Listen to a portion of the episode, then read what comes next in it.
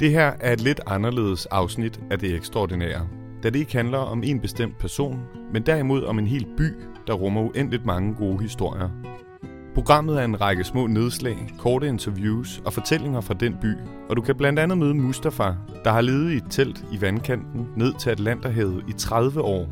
Et hemmeligt værtshus i en mørk gyde, hvor slagsmål startes og aftaler lukkes, og sangerinden, der vil tabe i livet, uanset hvad hun gør. Byen ligger i Marokko, helt ud til havet, og i gamle dage hed den Mogador, men i dag er den kendt under navnet Essaouira.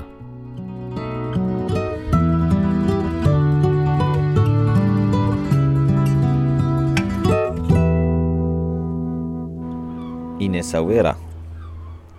Too much is never enough.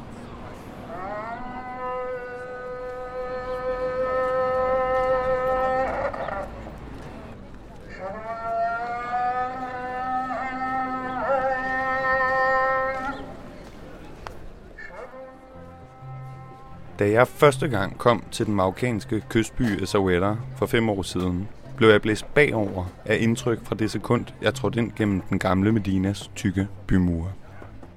En hovedgade, hvor der blev handlet med olivener i alle afskygninger, kaktusfiner, frugter, kød og dadler. Gamle marokkanske mænd i tykke klædedragter og spidse hætter med værbitte ansigter som indsunkne rosiner. Akrobater, der slog saltomotaler, flikflak og araberspring på byens pladser. Ældre kvinder, der malede arganødder om til en form for creme og unge mennesker, der sad rundt omkring i gaderne og spillede musik. Moskéerne, der kaldte til bøn. Børnene, der fodrede de herreløse katte. Morerne, der hang roligt over byen. Og følelsen af den salt, som vinden bar op fra havet bag bymuren og rundt gennem de snørklede gader.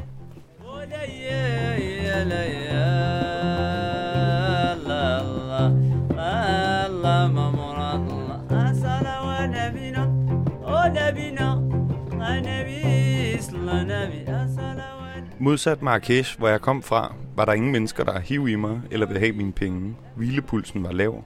Og når jeg fik øjenkontakt med en af de lokale, nikkede de venligt og nærmest indforstået til mig, kastede et blik ned på min kuffert og sagde, Velkommen til Essaouira. Jeg lejede en lille loftslejlighed af en berømt fransk sovsekok, der var gået ned med stress i Paris og flyttet til Essaouira, hvor han nu arbejdede fra morgen til midnat for at lave saucer på byens fineste hotel. Hver anden aften havde han så passioneret skænderi med sin hustru, at han blev sendt ned på stranden for at sove. Og her tog han altid sin lille hund med, for den vækkede ham ved at slikke ham i hovedet, når tidevandet kom, og han skulle flytte sig for ikke at drukne. Jeg havde egentlig planlagt kun at være her i byen i et par dage, men jeg endte med at blive flere uger, og jeg er kommet her en til to gange om året lige siden.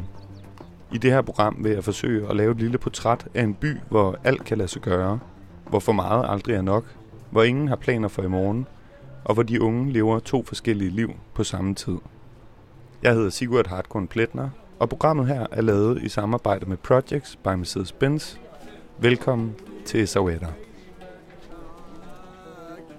انت لو حبيت يومين كان هواك خلك ملاك انت فين والحب فين ظلموني دايما معاك ليه Hej Assis. How you doing? High five. Are you busy? You want to say? Assis, can you explain what you're doing right now? I'm, I want to drink a tea. That's it. And someone is polishing your shoes. yeah, yeah, yeah. no comment. Are you gonna be a, Are you gonna be a singer one day? Yeah, maybe. Yeah. Well, one of my dreams to be singer. Yeah, singer uh, of, of jazz, jazz music. Yeah. If you should describe Essaouira in one sentence, Well, Essaouira is beautiful. It's, it's in my my heart. I love Essaouira. Yeah. So do I. Yeah. Assis, I will see you later. of course. Take care, man. Thank you. Ciao. Take care. Bye. Den mand, jeg lige løb ind i, er Assis, som er en stor, flot mand, tør jeg godt love. Velklædt. Altid en stor latter. Og de første par år, hvor jeg kom hernede, var vi meget på et spillested, der hed Tardos. Og hver aften sad Assis blandt publikummerne og havde enormt meget lyst til at gå op på scenen og synge med, men turde ikke. Indtil han en dag gjorde det og sang I Got a Woman og fik et bifald og har gjort det hver aften lige siden. Samme sted, samme sang.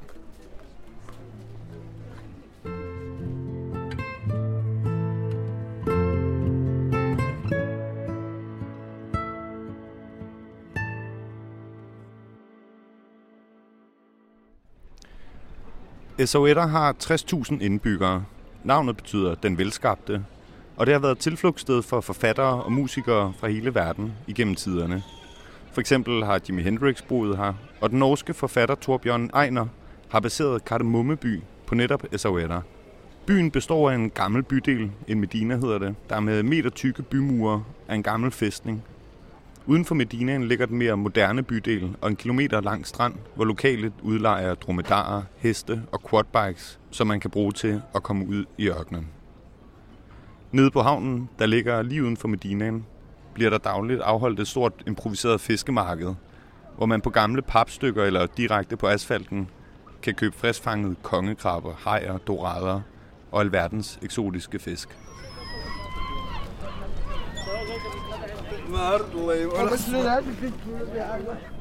I SOE'er fungerer tingene på sin helt egen måde. Ved alle større beværtninger står der metaldetektorer, og når de biber, fordi man ikke skal tømme lommerne eller tage taskerne af, får man et bekræftende nik og kan gå ind. En taxa koster 5 kroner, uanset om du skal 10 meter eller 10 kilometer, og de gamle smadrede hestevogne har næsten alle sammen et klistermærke, der lover gratis wifi.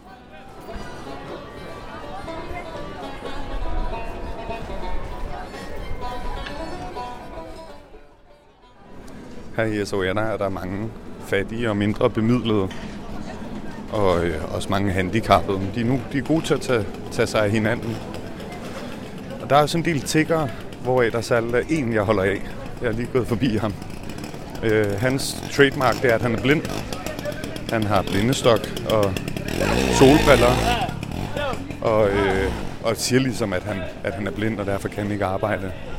Men det er helt tydeligt, at når jeg kommer, så begynder han at smile. Fordi han ved, at jeg altid giver ham penge. Og så øh, siger han tak for pengene, og lader igen som om, at han ikke kan se en. Og med det samme, man er gået, så finder han en bog frem og begynder at læse i den. og det er lige som det skal være. Det synes jeg.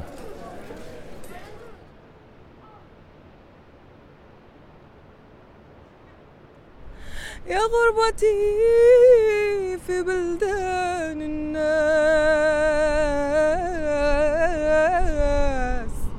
كون Selvom Essaouira er en by, hvor hver anden er musiker, og hvor man sjældent kan gå mere end 10 meter mellem folk, der spiller og synger, så gemmer der sig, som med alt andet her i byen, en større kompleksitet lige under overfladen. Det her er Hashar, og for tre år siden stod hun dagligt på scenen i byens største spillested. Men det gør hun ikke længere, og her kommer vi til en anden problematik i det marokkanske samfund. Kvindernes rolle. Jeg vil lade Hashar selv forklare.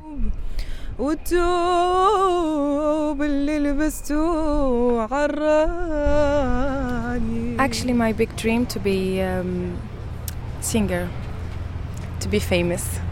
All the world hear my voice. I don't want to be um, in the home with my husband. I and I cook for him and for children. I want to be free. I'm.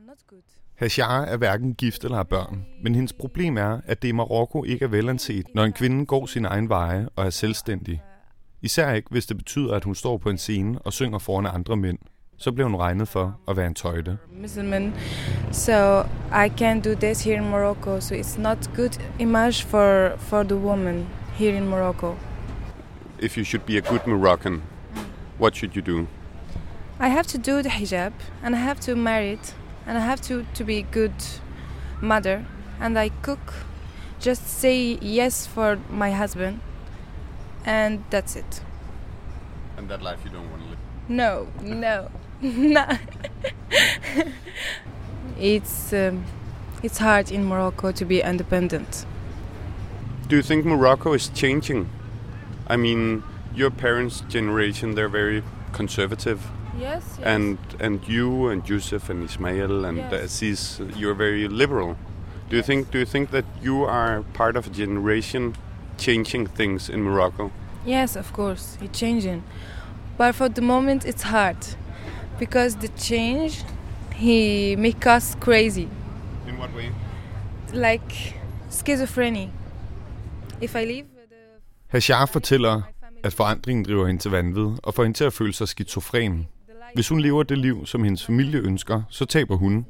Hvis hun derimod lever det liv, som hun selv ønsker, så taber hendes familie. Og det er her, musikken kommer ind i billedet, for den spiller en meget central og symbolsk rolle i den kamp, som hun udkæmper. But really, when I sing, when I'm in the stage, when I sing, I feel like I'm alone. I fly. I feel like I'm independent. Yeah. toi. Je pense à toi, mon amour, ma bien-aimée. Ne m'abandonne pas, mon amour, ma chérie. Si je ne te vois pas, je ne Uh, here my voice is like kind of low, like a reporter or something like that. my name is no, no, not like that. Yeah, my name is Yusuf Jilal, and welcome to Essaouira. Did you record it? Yeah. Okay, good. Det her er min gode ven Josef, som jeg har holdt tæt kontakt til, siden jeg kom hernede for første gang. Josef er tandkeramiker, hvilket vil sige, at han sidder og former og støber og sliber og pusser nye tænder til folk, der har mistet deres gamle. Når han får fri fra arbejde, går han ind i et improviseret værksted, han selv har bygget, hvor han gør det, han holder allermest af, nemlig at lave smykker. Første gang jeg mødte Josef, havde vi begge to kærestesover, og dagene gik med, at vi sad på taget af min lejlighed, spiste brød med olie og talte om kærlighed fra solopgang til solnedgang. På et tidspunkt spurgte Yusuf, hvorfor min daværende kæreste havde slået op, og i mangel på en bedre forklaring sagde jeg, at det nok var, fordi jeg snorkede for meget. I de næste dage så jeg ikke Yusuf, før han kom hen til min lejlighed med en lille hjemmelavet konvolut. Inde i konvolutten lå en sølvring, han havde lavet, og som han mente havde en akupunkturisk funktion, der vil få mig til at holde op med at snorke. Sådan er Yusuf. God med sine hænder, betænksom og gavmild. My big uh, dream. It's a, a good life. Be healthy. Be happy. Well, we can't be always happy. It's gonna be boring. And uh, mark your place in this life by touching people, inspiring the others, helping them. I don't like to think about material stuff like money, house, or stuff, but having a good life and uh, share it also with others. This is the best thing you can have in your life. Hmm. Yusuf er et af de sjældne mennesker, der lever under ånder for at hjælpe andre. Ikke for at få noget til gengæld, men fordi han mener, at det er den bedste måde, han kan bidrage til at gøre verden lidt bedre. Hvis der er noget, man mangler, så skaffer han det. Hvis nogen er på røven, så betaler han for dem. Er man faret vild, leder han vejen. Og når vi spiser sammen med vores venner hernede, er det altid Josef, der laver maden. Når Josef skal fikse eller skaffe noget, er det ikke bare at slå op på internettet. Sådan fungerer det ikke i Sowetter. Nej, Josef går ud i byen, drikker te med den rette, får et telefonnummer til en anden, tager en taxa, giver en kylling, et voila. Problemet er løst, eller det manglende er skaffet. Og han kunne aldrig drømme om at tage penge for nogle af delene. Han holder simpelthen bare af at hjælpe. When I I help people, when I he- I help them, it's uh, like for free. I don't expect or wait anything from them, and when I help them, I expect to inspire them to help the others, not especially me. This is the the point.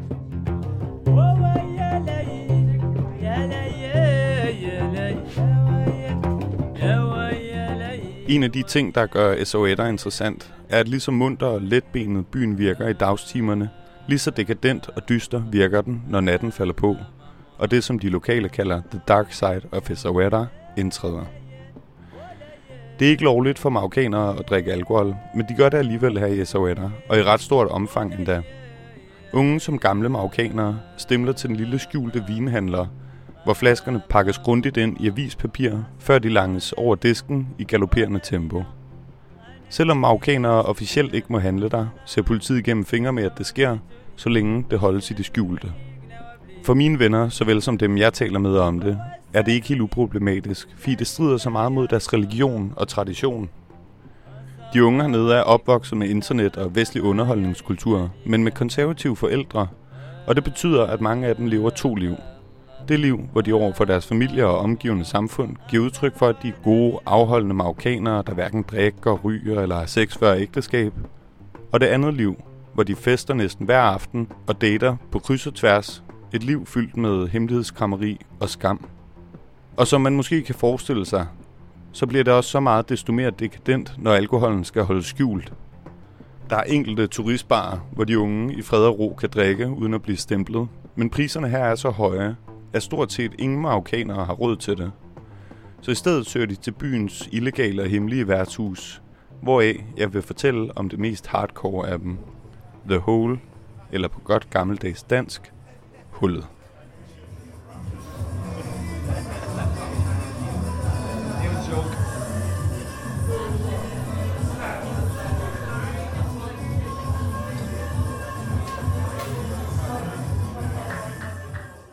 Inde i bunden af en lang mørk gyde, ved siden af en industribager og bag en tung trædør, ligger hullet.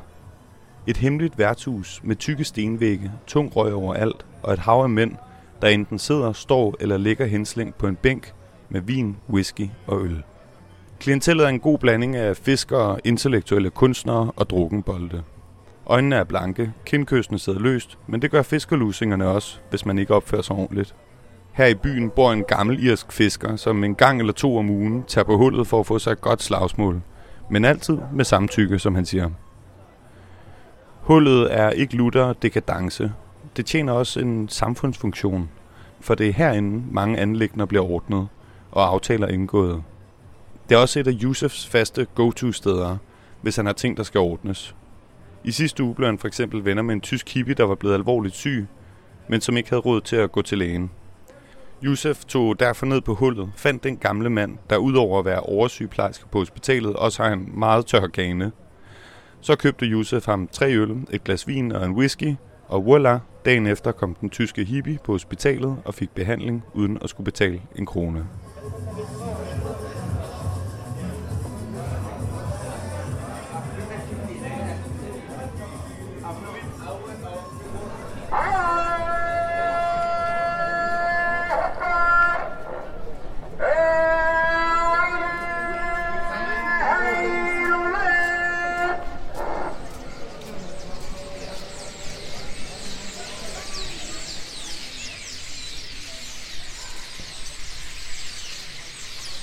Det her træ er øh, byens fugletræ, og det er ikke falske lyde det her. Det er simpelthen et træ, der er fuldstændig proppet med fugle. Og det står så lige ude foran vinduerne fra et hotel, som i sagens natur har svært ved at få gæster.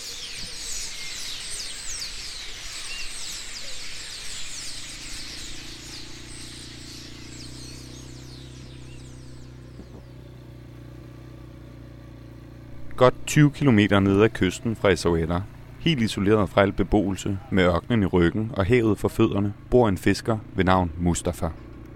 Han bor på et klippeudspring 20 meter fra vandkanten, i et lille telt, han har bygget ud af en præsending, nogle rafter og et drivtømmer fra havet. Og her har han boet alene i 30 år. Når jeg er i Essaouira, holder jeg meget af at lege en firehjulet motorcykel og køre ud i ørkenen og op langs kysten. Og det er på de her ture, jeg har besøgt Mustafa til en kop te foran havet.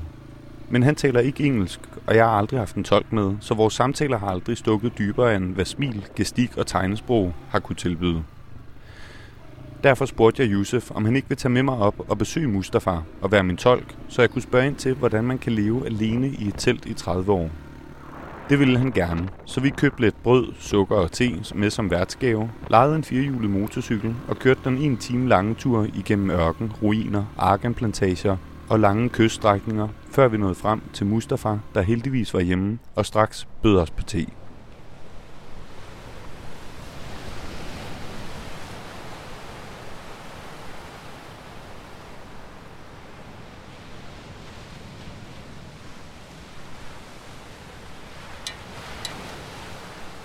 تيكونوا 20 15 نوبة 10 كل خطرة وشحال آه، اللي عايشين اللي يعيش هو أنا the only one who who live in who is living here. Okay. For you, was it a choice to come and live here, or was it because you couldn't afford a place in the city, for example? ما لقيتش فين نعيش هو هذا yeah, he, he couldn't find a place where to live, so he decided and he chose to, to stay and live here. Wow. Can you sleep at night from the sound of the waves? الأصوات ديال المواج. مرتاح Yeah. بخير الا ما كانش انا داكشي كاع ما الناس He said um, harmonies. He he he like this, and uh, he feel uh, relaxing when he by, when sleeping and uh, in the sound of, of the waves. Otherwise, he can't sleep okay. without this sound, the relaxing sound. That's so nice. Rundt om sit telt har Mustafa lavet en lille grund ved at bygge en sirlimur på cirka en halvanden meter, der består af tusindvis af små og store sten, han har indsamlet og stablet. Op ad væggen står nogle store kamelknogler og en rusten cykel, og i et hjørne har han lavet et lille overdække med nogle skamler og et lille bord med et gammelt tæppe. like he mentioned all the time, uh, Alhamdulillah, like thanks to God, and uh, he's not uh, he's not feared about anything, just accepting everything. Wow. That's that's very very beautiful. I think many people would like to. I løbet af vores samtale, der var en lille times tid, fortæller Mustafa, at hans ønske med livet er at leve og at dø. En sjælden gang imellem forestiller han sig at have et succesfuldt liv, med et godt job og bo i et hus med sin egen familie. Men han stopper tankerne lige så hurtigt, som de opstår, for han tror mere på virkeligheden end på drømmen, fortæller han mig. Han ønsker bare at leve et liv med værdighed, natur og et godt helbred. Mustafa er ikke bange for havet. Tværtimod føler han sig mere hjemme der, end sammen med mennesker. Den største fisk, han har fanget, vejede 20 kilo, og den forvaskede redningsvest, der hænger ved indgangen til hans telt, er kun til som dekoration. Jeg spørger ham, om han nogensinde bliver ensom, og det gør han. Men han synes, at mennesker er besværlige, og han føler, at han lever i fred med livet.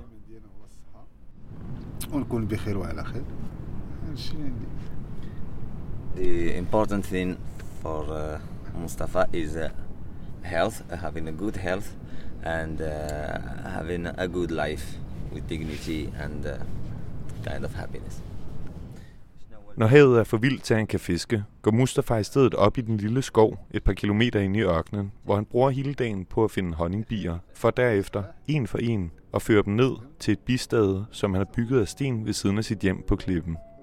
Efter vi har drukket te, og før vi tager afsked, viser han mig stolt sine bier, og siger med et stort smil, at han snart tror, de er klar med noget honning. Jeg lover at komme på besøg igen, næste gang jeg er på egnen, og med det løfte drager Josef og jeg tilbage til byen og spiser en sidste tagine, før jeg er der forlader et af de steder, jeg holder mindst af at forlade. Byen, hvor for meget aldrig er nok, hvor ingen har planer for i morgen, hvor de blinde tigger og læser bøger, og alle ønsker at være sangere. Byen, hvor slagsmål startede, så aftaler lukkes på et hemmeligt værtshus i en mørk gyde, og hvor franske sovsekokke søger fred, når verden bliver for meget. Byen ved navn Essaouira.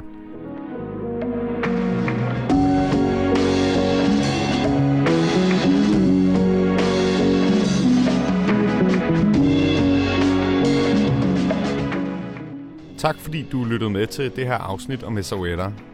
Programmet var tilrettelagt, optaget og klippet af mig, og jeg hedder Sigurd Hartkorn Pletner. Musikken var komponeret af Mads Kok, og i redaktionen sad Emil Vilk, Signe Christiani og Thomas Borge. Du må meget gerne rate os inde i iTunes eller der, hvor du hører podcast. Og ellers er der bare tilbage at sige, at hele serien er blevet til i samarbejde med Projects by Mercedes-Benz på genhør i næste uge.